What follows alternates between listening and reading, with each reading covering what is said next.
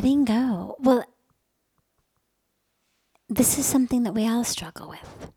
Whether it's a matter of letting go of a child as they go off to college, whether it's a matter of letting go of a parent as they pass on, whether it's a matter of letting go of an identity that we had that was wrapped up in a career that we had and now we're retiring and so we're no longer that identity.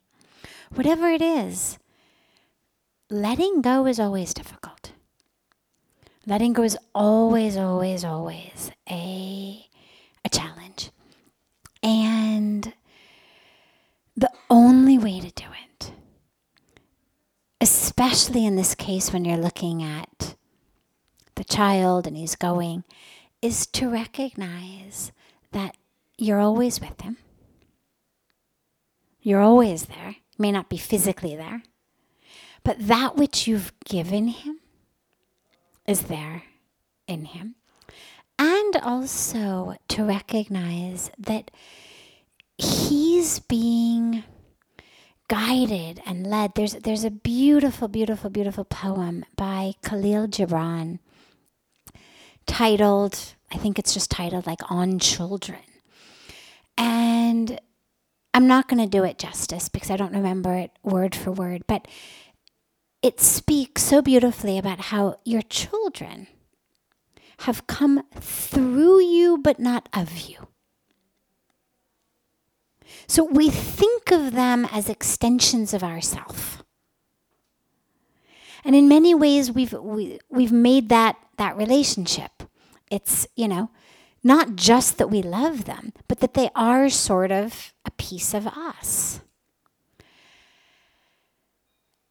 And he reminds us they've come through you, but they're not of you. And goes on to emphasize what each child comes into this world with and how time moves always forward through through the youth through the children that they're the ones who are pulling it forward and he he ends it by speaking about how but don't worry because God loves the bow from which the arrow comes as much as God loves the arrow that's flying through the sky. And it's a beautiful, beautiful metaphor. You should just um, just Google it. I'm sure you'll find it really easily. It's on Children by Kahlil Gibran. But the the metaphor is so beautiful about how we've just been given this sacred opportunity to have them come through us. They're not of us, they never were ours. But we were given this beautiful opportunity to mold them, to have them, to be with them. And now, like the arrow that comes from the bow, it's going off in the world. But but remember that where that arrow goes, this isn't part of the poem, this is my taking it now for you, is where that arrow goes is in large part, not 100%, but in large part based on the bow, the person who's pulling the bow. And so it's not that they're now out of our hands. It's not that we don't, you know, have any of that connection you do. You're the one. You're the one who has literally molded them in the arrow and bow analogy, strung them up on the bow. You are the bow that's been pulled back. And the direction now that they're going is the direction that you've given them. And so to have faith in that to have faith in knowing I've given them this direction. But also to remember they all come into this world with their own package.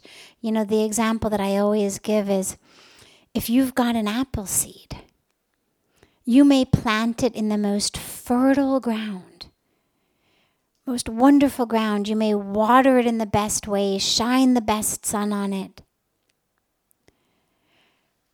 But if you were hoping for peaches, you're never going to get peaches out of that apple seed. The best you're going to get in the best soil, with the best water, with the best sun, is an apple tree. But if in your mind you were hoping for peaches, you're never going to get it, no matter how good the soil, how good the water, how good the rain. I mean, how good the sun. No matter how many peach mantras you chant over it, no matter how much you scold it and send it back to its room until it can come out as a peach, it's an apple seed. And so we hold both of those aspects together. One, the awareness that I am the bow that has strung it up, that has sent it on its way. I know the direction. We know where it's going because it's based on you. But it's also a seed that has come into this world with its own its own karmic package, its own dharma. And so don't worry. You've spent two decades basically molding, watering, shining the sun in fertile ground. The seeds blossom. It's going to be fantastic. He's going to do great. He's going to do absolutely great. And you're still there with him. So it's not about it's not about letting go as in he's now gone forever. It's just letting go of the control. Letting go of that constant knowing of exactly where he is. But you're going to have to. Because if you start calling, you know, 20 times a day, then it becomes difficult. But letting go with the faith of knowing what you've what you've filled this seed with and who that seed is. I'll tell you a personal story. When I first decided to come back to India, to move to India, I was 25. And as Pujya Swamiji was saying on the Ghat, I had graduated from Stanford. I was then in the midst of a PhD program and came to India traveling, had this incredible experience stayed for a few months. Swamiji made me go back for a while. But I knew I needed to be here. And everybody told me you're making the worst mistake, the worst mistake, you know, you shouldn't go, you shouldn't go. But I knew it was right. And I asked my dad how he felt. And because he, he he's very, very calm, very beautiful, very divine. And he hadn't said much. And I wanted, you know, to just really alone find out from him how, how he felt about this. And he said, you know, in 25 years, because I was 25, he said, in 25 years, you've never made a decision that I think was the wrong decision. He said, I don't understand this decision. But just because I don't understand it, who am I to assume that suddenly you've started making wrong decisions. Which is an amazing, amazing thing for the father of a 25 year old who's just announced that she's, you know, leaving her PhD and she's moving to live in an ashram in India to say. But I share the story with you because for me, that's really the, the most incredible, perfect ideal of parenting is I know you. I trust you. It's not about micromanaging every decision. It's not about asking you every day, who are you going out with? Where are you going? What time are you going to be home? What are you going to do? Is your homework done? You know, um, it's, I know you. You're my son. I trust you. Which means that the decisions that you make are the decisions that are going to be right for you. Doesn't mean they're going to be exactly the same decisions that you made when you were in college. College in America is very, very different. Really, very different. It's going to be a completely different life from what you lived when you were in university. So the decisions are going to be different. But the sanskaras that you've given him, what you have, the water and the sun and the fertile soil for 20 years, he's going to be great. And my, my last piece of advice to you is this is really the time to shift from being father to being friend. And what I mean by that is he should feel free and open to tell you anything, especially because He's far. You should have a relationship with Him in which He's not worried, ki, oh my God, bahut naraj ho jayenge, acha wo. Because then what will happen due to the distance? It's one thing when they're living at home. You see at dinner, acha, why are you not speaking? Tell me what happened. They go in the room. Maybe you don't get the answer till breakfast, but they're under the same roof. But with the distance, if he has fear in his mind about sharing a concern, sharing a question, because maybe the context of it is not exactly something that he knows that you're going to like. So he's sort of afraid to tell you what he's got a question about or afraid to share something. You don't want that. You want him to know he can tell you anything. And you're not going to be mad.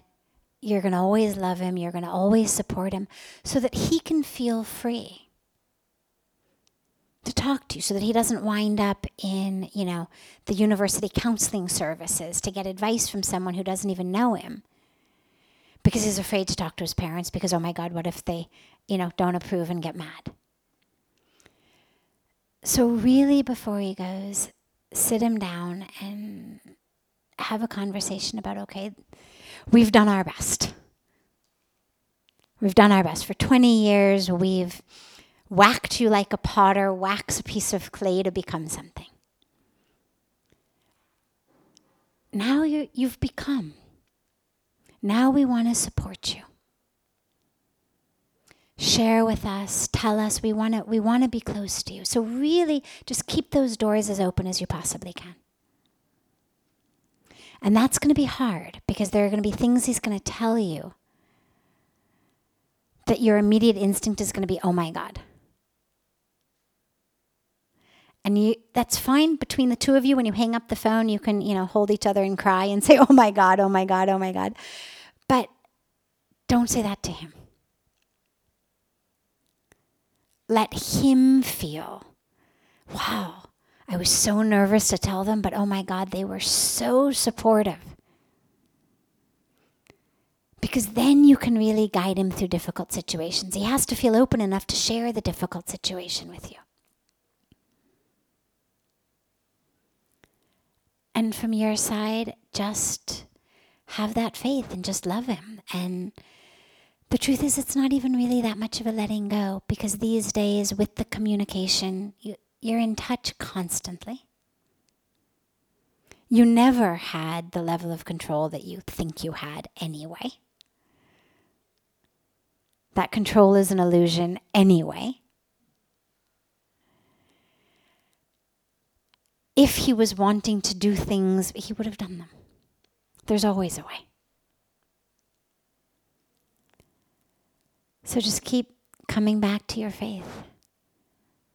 Just keep coming back to that faith of knowing what you've given Him. And then open the channels in such a way that that relationship now, in its new way, just blossoms and blossoms and blossoms and blossoms.